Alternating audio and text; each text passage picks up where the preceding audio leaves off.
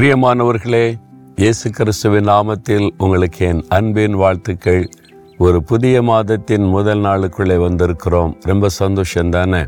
அதுவும் இந்த இடம் ரொம்ப அழகாக இருக்குல்ல பார்க்கறதற்கே இது ஒரு அழகான தேசம் இலங்கை தேசம். அங்கிருந்து தான் உங்களோடு கூட நான் பேசி கொண்டிருக்கிறேன்.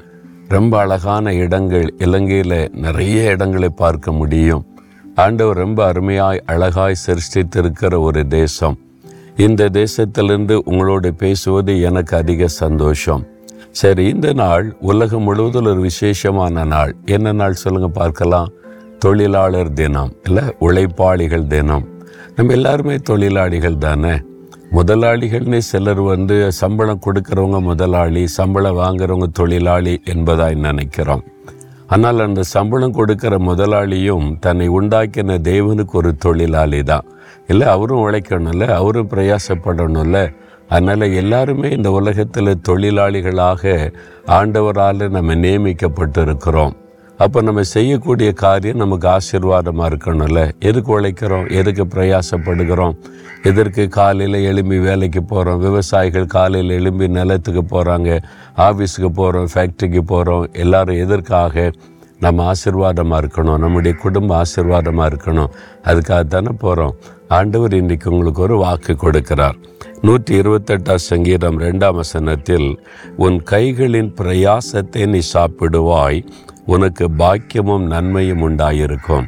உங்களை பார்த்த சொல்றார் என் மகனே என் மகளே உன் கையின் பிரயாசத்தை நீ சாப்பிடுவாய். நீ பிரயாசப்பட்டு உழைக்கிறத வேறொருத்த சாப்பிட மாட்டான்.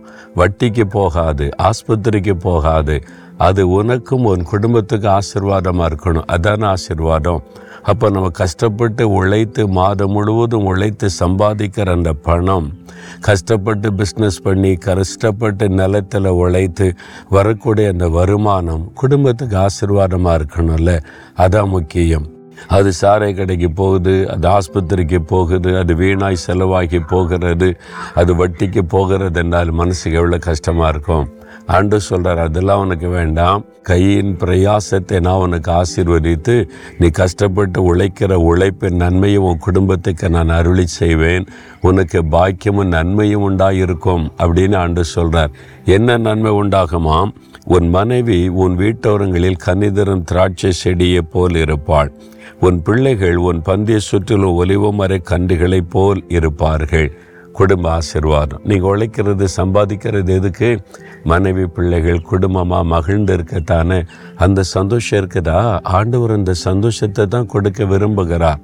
உங்களுடைய மனைவி பிள்ளைகளோட மகிழ்ந்து இருக்கும்படிக்கு தான் இந்த வருமானம் எல்லாமே. ஆண்டு சொல்ல அந்த பாக்கியமும் நன்மையும் உனக்கு உண்டாயிருக்கும். இதுவரைக்கும் உங்களுடைய பணமெல்லாம் வீணாகி கொண்டிருக்கலாம்.